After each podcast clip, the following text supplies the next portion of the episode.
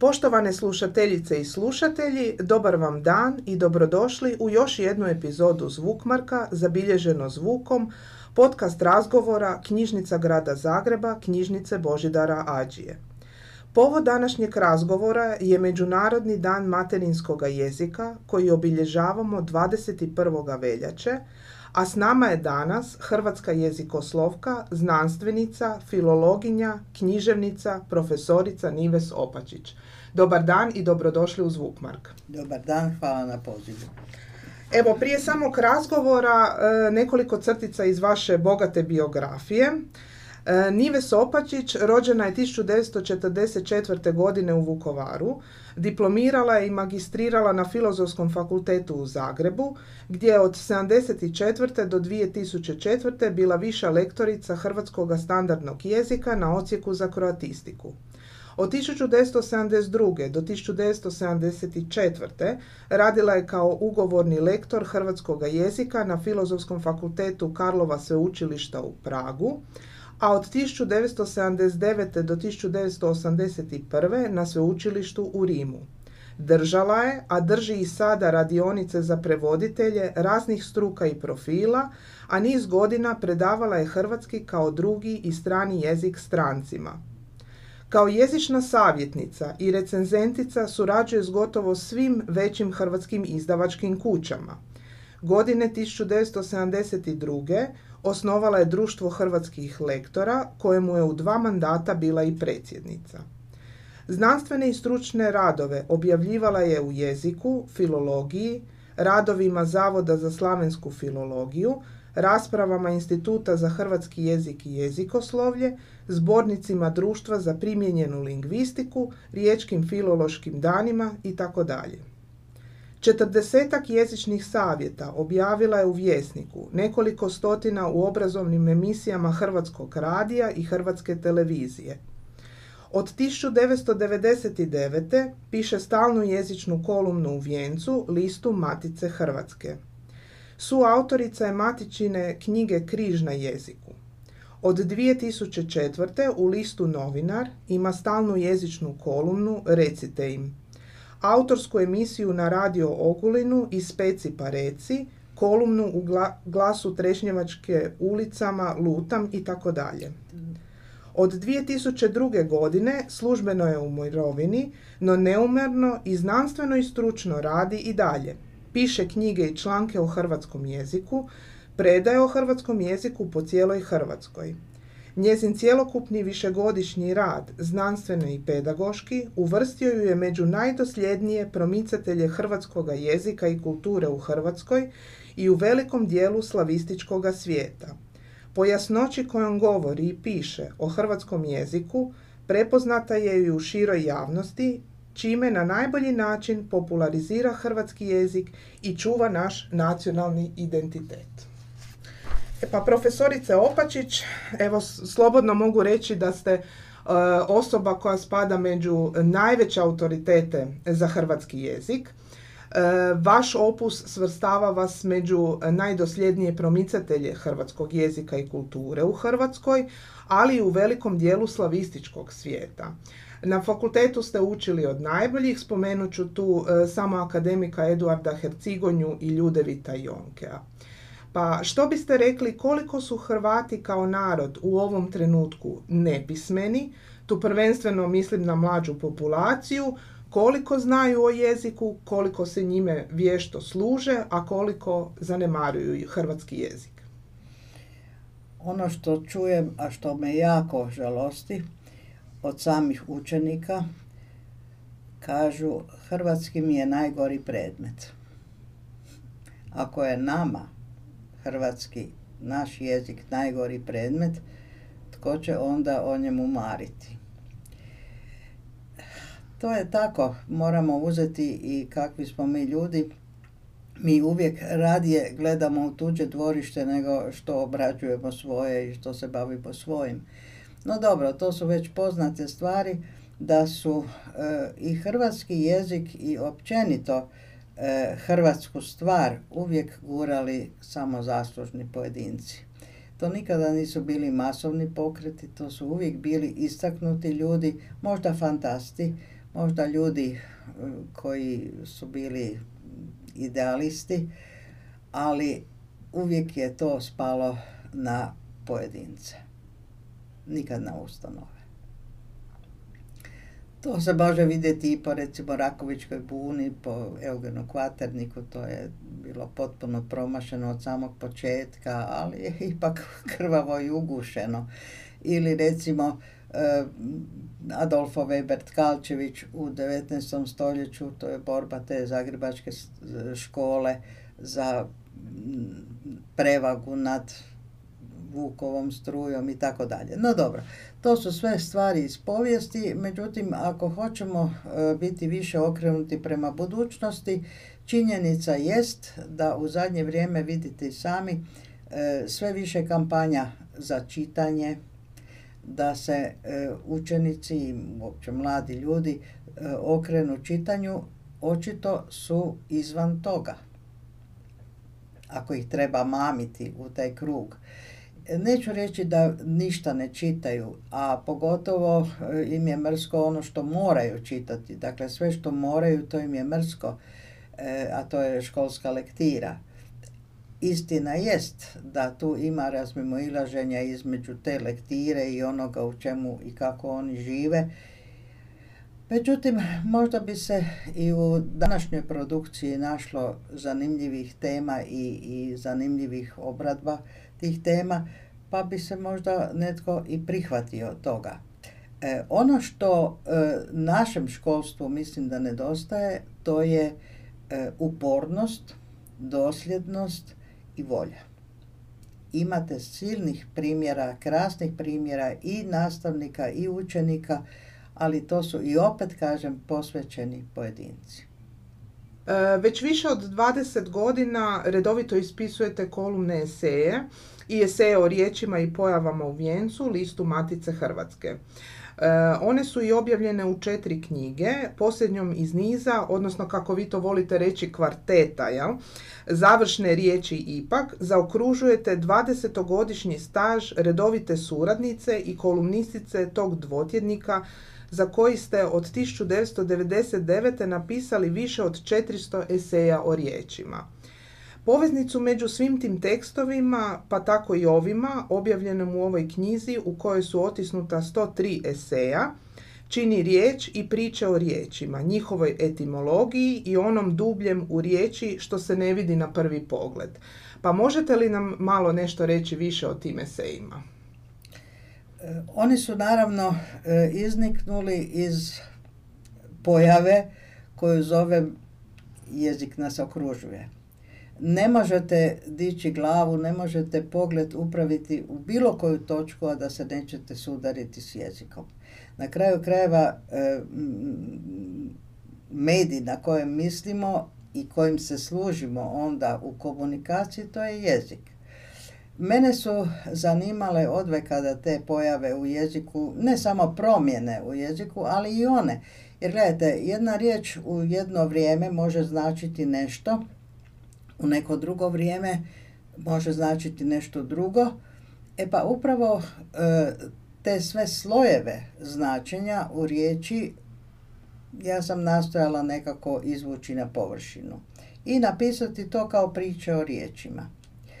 Tako je to i prihvaćeno. Jer to nisu, to nisu nikakvi traktati niti znanstvene rasprave, to su priče o riječima.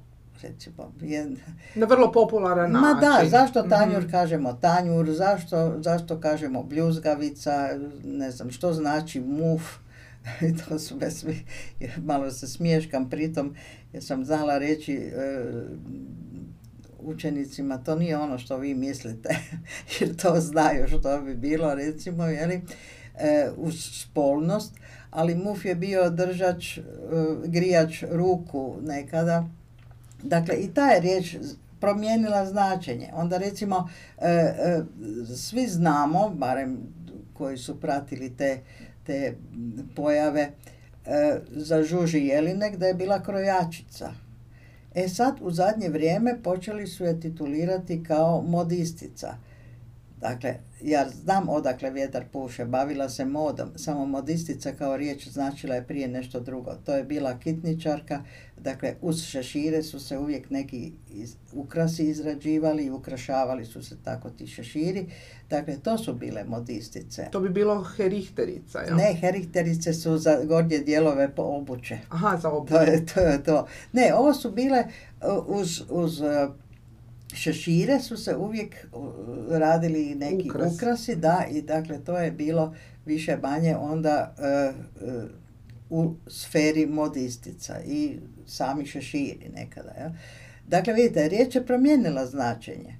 E sad, ako znamo samo današnje, onda može doći do nesporazuma na toj vremenskoj osi, jer je nekada značilo nešto drugo. Ista je stvar recimo i djelatnik to su se na, na tu riječ napopastili oni koji nisu znali što ona zapravo već znači, pa su zamijenili radnika djelatnikom. Djelatnik može biti aktivist, a radnik je radnik. Ali djelatnik je zapravo nekada značio radni dan. To je bilo djelatnik. Mi danas imamo djelatne osobe, dakle i aktivne osobe i osobe, recimo djelatna vojska, e, rezervna vojska i tako dalje. Dakle, uzeli su riječ koja je već imala neko značensko polje, pa su je onda pretvorili u nešto drugo. Evo. Dakle, to su te promjene koje mene vrlo zanimaju. Naravno, to je sociolingvistička stvar i mene takve, takve stvari vrlo zanimaju. Zašto i kada dolazi do takvih promjena? Da vam ne kažem, djed Božišnjak je isto tako novina i sad je on trebao biti puno svetiji i imati u sebi Božić pa da postane jeli, tako bliži crkvi. Međutim, to je ista spodoba, Coca-Colina spodoba kao i djed Mraz. E, puno je prijepora oko hrvatskog pravopisa i gramatike. Pojavilo se nekoliko inačica i mnoštvo jezičnih rješenja pa možemo reći da su ljudi često zbunjeni i pitaju se pa koji je sad pravi pravopis i prava gramatika. E, godine 2013. E, Institut za hrvatski jezik i jezikoslovlje objavio je hrvatski pravopis, pa je li on e, stvarno pravopis pomirbe koji je riješio dugogodišnja pravopisna previranja? Nijedan pravopis to kod nas nije riješio. A ovo što kažete da su ljudi zbunjeni, zbunjeni bi mogli biti kad bi znali barem jedan pravopis, ali nažalost događa se najčešće da ne znaju ni jedan i to vrlo često služi kao izgovor da se uopće ne zaroni ni u jedan pravopis. Jer ako pogledate sve te pravopise koji su u Hrvatskoj izlazili i izlaze i dalje, e, razlike među njima e, su zapravo neznatne.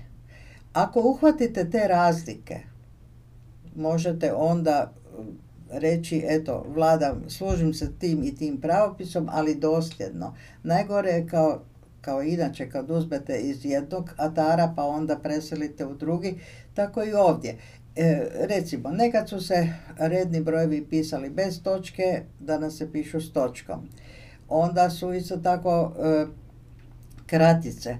Nekad su se pisale drugčije neke, a danas se pišu drugčije. Ali onda imate recimo ulicu Fra Grge Martića gdje piše tako kako se nikada nije pisalo i ne bi trebalo pisati Fra pa točka. Ili recimo e, isto tako ima Don Patočka ili Gđa, gospođa Patočka. Ne, to nije bilo. To nije bilo ni Gđica, ni Gđa, ali gospodin je bio G ili gosp, to je bilo s točkom. Znači, ako te razlike uhvatite, vi se možete vrlo komotno služiti pravopisom za koji možete reći evo ovaj pravopis dosljedno rabim, njime se služim i tu bi bilo puno manje nepismenosti, moram reći. Ali ovo kao izgovor je najljepše, tu nitko ne zna tko pije, tko plaća, pa onda najbolje nećemo ništa. E, I danas u 21. stoljeću svjedoci smo sve većeg uvlačenja tuđica, konkretno tu mislim na anglizme, u naš jezik, pa trebamo li se tome oduprijeti i možemo li se vratiti hrvatskim istoznačnicama? Nekad su to bili germanizmi, sad su anglizmi, često čujemo te riječi iz anglizama backstage e, i tako dalje. Da. Da, i na stage jel? Da. To, pa imamo pozornicu, imamo, može biti i scena koja nije... Jesu li tu možda mediji malo Apsolutno krivi, jesu. jel? Apsolutno jesu. Osim toga, Hrvati jesu povodljivi što se tiče tuđica, jer e, uvijek smatraju da je jezik većega prestiža, a to je uvijek neki strani jezik, da je to nešto bolje nego ovo što mi imamo. E, zašto su trebali event, evo ja to nemam sad kod sebe, ali upravo e, su mi sami učenici u toj jednoj osnovnoj školi u Drenju napisali nekoliko inačica e, zašto se govori event, event, sad je pitanje kako će tko uopće to izgovoriti, to su događaji ili neke, neka događanja. Ja. E, Čak su rekli, e, napisali su mi happy hour, e, vrijeme nižih cijena. Ja.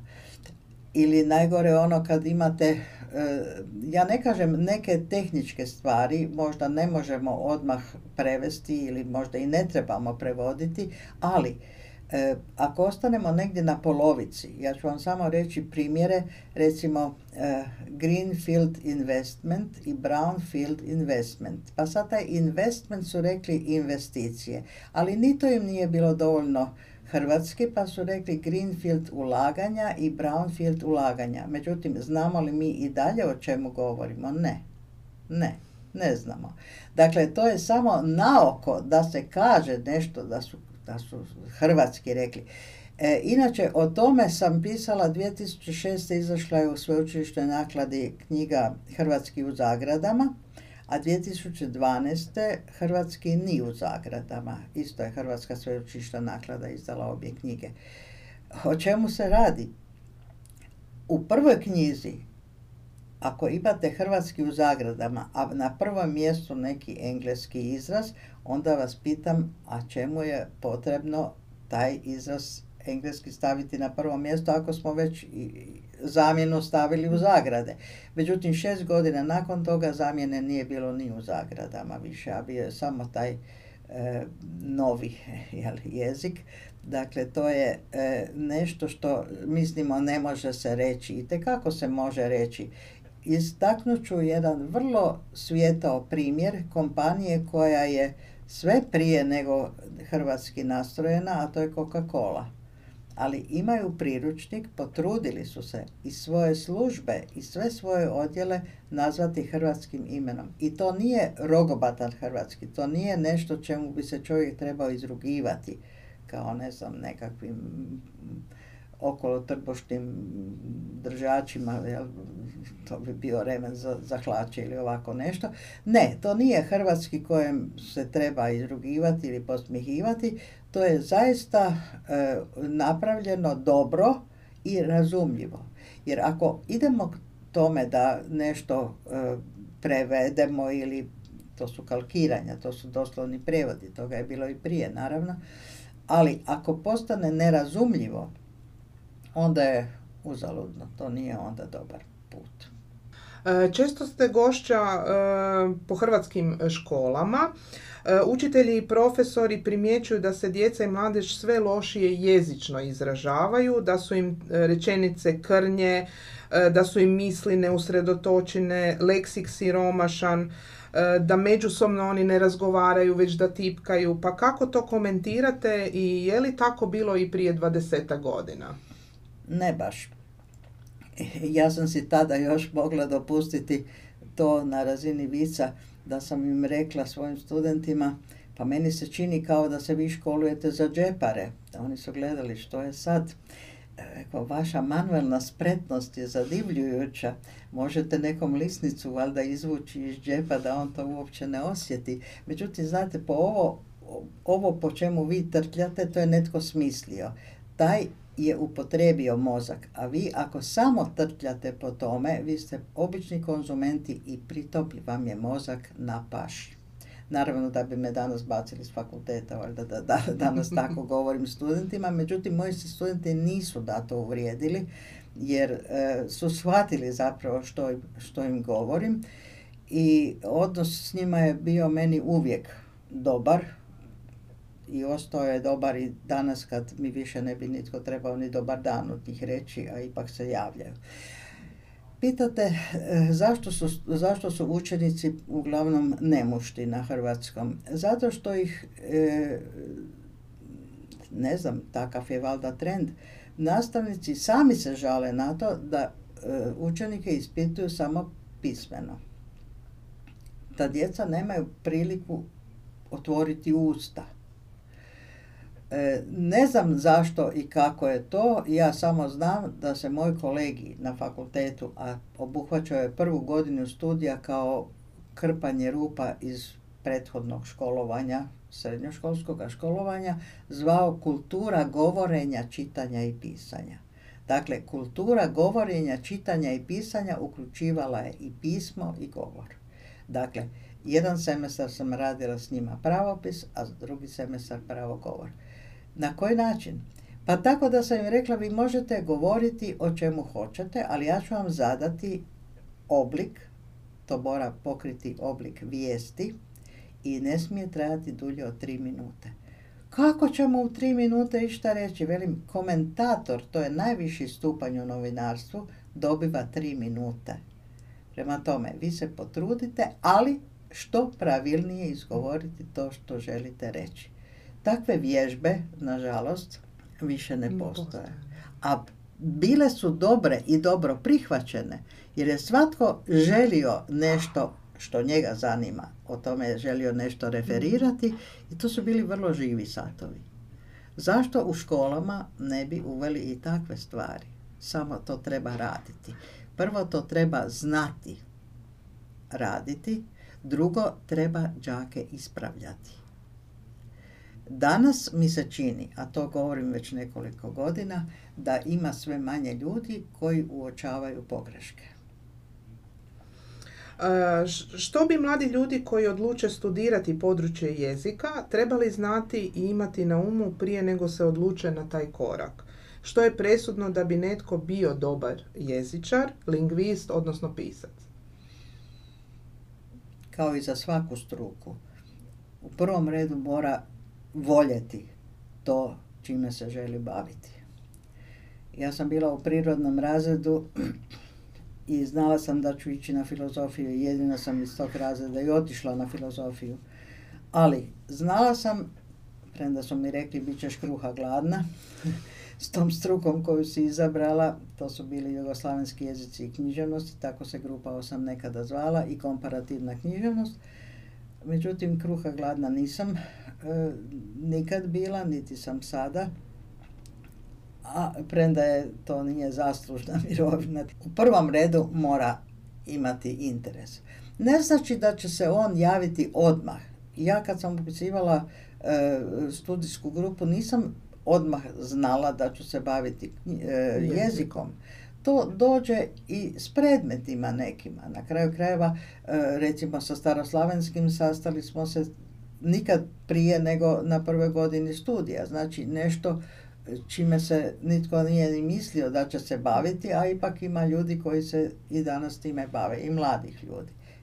Znači, e, u prvom redu ljubav prema nekom području i interes za taj područje. I to zbiljski, stvaran interes, a ne formalno nešto, tek toliko da se kaže. Koje je vaše mišljenje o donošenju zakona o hrvatskom jeziku? E, ako znamo svi oni pokušaji od 95. godine do danas nisu došli dalje od e, praga Hrvatskog sabora. E, sad mislim da su već pomalo i, i došli. Dalje, napor potječe iz Matice Hrvatske. E sad, obično kad se kaže zakon, naši ljudi misle na zločin i kaznu. Dakle, zakon je tu da nešto odreže, da nas u nečem spriječi, da nam nešto zabrani i tako dalje. Dakle, e, tako gledati na taj zakon, to nije dobro, a najgore je gledati na taj zakon tada dok ga uopće još niste pročitali. Dakle, upoznajte se najprije s nečim, a onda kritizirajte, ako mislite kritizirati. E, taj zakon ne propisuje, ne ljudi misle sad će netko kao policajac e, tu gledati što je tko napisao, kako je napisao, što je rekao, kako je rekao. Ne. To je vrlo jedan općenit zakon koji imaju i druge zemlje, ali to nije kazneni zakon koji će kažnjavati. Neka se uredi, zašto ne, neka se uredi, e, a misliti da je to jezična nekakva policija, to je potpuno pogrešno. A s druge strane, kao i ono što ste me pitali za pravopise i gramatike, ako se upoznate pošteno s bilo kojim pravopisom, s bilo kojom gramatikom hrvatskog jezika, pa i s ovim zakonom o hrvatskom jeziku, onda je to uvijek e, dobra baza da ne frfljate u prazno. Kako danas stoji jezik e, u europskim institucijama i na katedrama ako znamo da se već poučavao početkom 17. stoljeća na brojnim europskim sveučilištima? To vam mogu reći da je kao i sve danas određeno novcem. Zašto to govorim? Ja sam u dva navrata bila e, lektorica hrvatskoga na stranim e, sveučilištima i onda je bila ovakva podjela. Zagreb je držao neke gradove, e, Sarajevo je držalo neke gradove, Beograd je držao neke gradove i zemlje naravno. Recimo u Italiji Bari nije držao Zagreb nego netko drugi. Mhm. Dakle, to je bila podjela po ključu. Danas je to u Europskoj, u Europskoj uniji skupo. I oni zapravo pritišću na nekakav zajednički jezik hrvatsko-srpsko-bosanski, dakle, jer je njima skupo držati tri lektora ili razdvojiti gradove i sveučilišta na tri lektora, dakle, to je pitanje novca mislim da bi bolje bilo da držimo one lektorate koje smo i prije mogli držati, eventualno da se proširimo i na neke nove, ali da ih onda zaista stručno i, zbiljski držimo, a ne da se odnosimo prema njima onako vrlo često olako, pa smo mnoge i izgubili. E, jezik nije samo e, način na koji se govori, nego i norma ponašanja. E, vi ste svojedobno predavali na Filozofskom fakultetu, kao što ste rekli, kulturu govorenja, čitanja i pisanja. Pa kako biste ocijenili jezičnu e, kulturu Hrvata? Kao i svaku drugu. Kao i svaku drugu. Kao i prometnu. Dakle, nema razlike jer su isti ljudi u pitanju, mhm. znate. Pa sad, teško da će se jedan ponašati vrlo kulturno u prometu, a nekulturno u jeziku i obratno. Ili imate one vrlo fine tipove koji svoju babu uguraju u tramvaj, pritom druge tri maznu laktovima da ne može uopće ni prismrditi do tramvaja i to se smatra finim. Mislim, kao je, on je propustio tu svoju gospođu. Mislim, to su sve takve neke groteskno smiješne stvari, a e, kultura ako zaista želi biti kultura, kultura u prvom redu znači razumijevanje. Razumjeti nešto, to znači ući u bit stvari i tako se onda u skladu s tim i ponašati. Ako vi svamo površno nešto tu malo čačkate po jednom, po drugom, ništa od toga. Ostaćete i dalje površan tip. Međutim, ako opet kažem, ako imate pravi interes, doista interes za nešto, onda, će se onda ćete se tako i ponašati. Kultura ne znači samo e, špičoki i ne znam nekakve štikle i, i, i takva odjeća za određena mjesta za koja se misli da se ne može drugčije doći na ta mjesta. Ne, kultura po mojem mišljenju znači istinska vrijednost i istinsko cijenjenje nečega.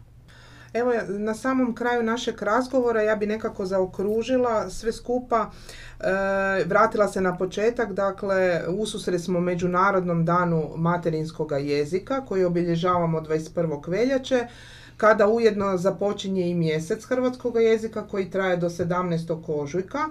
Tim danom želi se istaknuti važnost očuvanja materinskog jezika, svih njegovih narječa i dijalekata upoznati javnost bogatom hrvatskom jezičnom baštinom i sjajnom jezičnom povješću, Pa kako danas, pogotovo mladima, ukazati na važnost očuvanja materinskog jezika? Evo što biste vi rekli?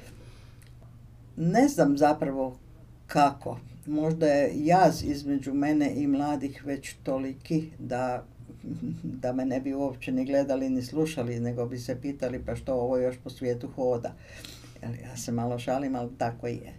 Međutim, i opet mislim, ako i ti mladi ljudi u onome što im govorite i kako im govorite osjete da ne muljate, da ih ne varate.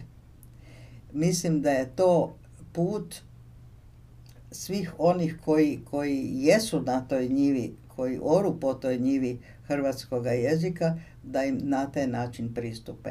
E, ja imam vrlo dobrih iskustava iz s mladom populacijom, dakle to bi meni već unuci mogli biti debelo. E, međutim, kad sam, kad sam im govorila ne propagandistički, nego kad sam im odgovarala na ona pitanja koja su me zaista pitali. I kad sam im odgovarala tako da se nisam mogla zabuniti, a što to znači? Da sam imala jedinstvo, trojstvo, mišljenja, govorenja i djelovanja.